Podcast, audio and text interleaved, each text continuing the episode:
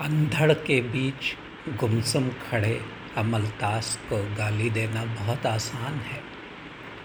पत्तियाँ हिलने से अंदर के तूफ़ान नाप लेना उससे भी ज़्यादा आसान। क्या कहोगे? बौखलाकर अंगारे फूलने वाले गुलमोहर को कि उसके रोम रोम में दहकता हुआ लावा उसकी खुशियों का पोस्टर है। तुम्हें कैसे बताऊँ कि गुलाब की पंखुरियों की लाली में गुलमोहर की आग नहीं ढूंढी जा सकती?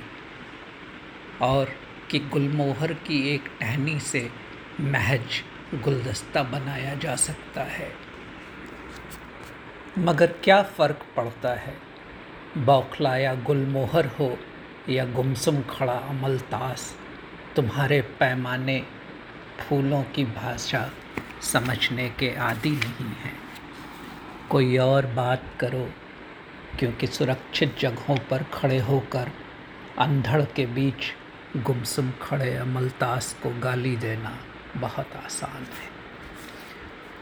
कोई और बात करो, क्योंकि सुरक्षित जगहों पर खड़े होकर अंधड़ के बीच गुमसुम खड़े अमलतास को गाली देना बहुत आसान है।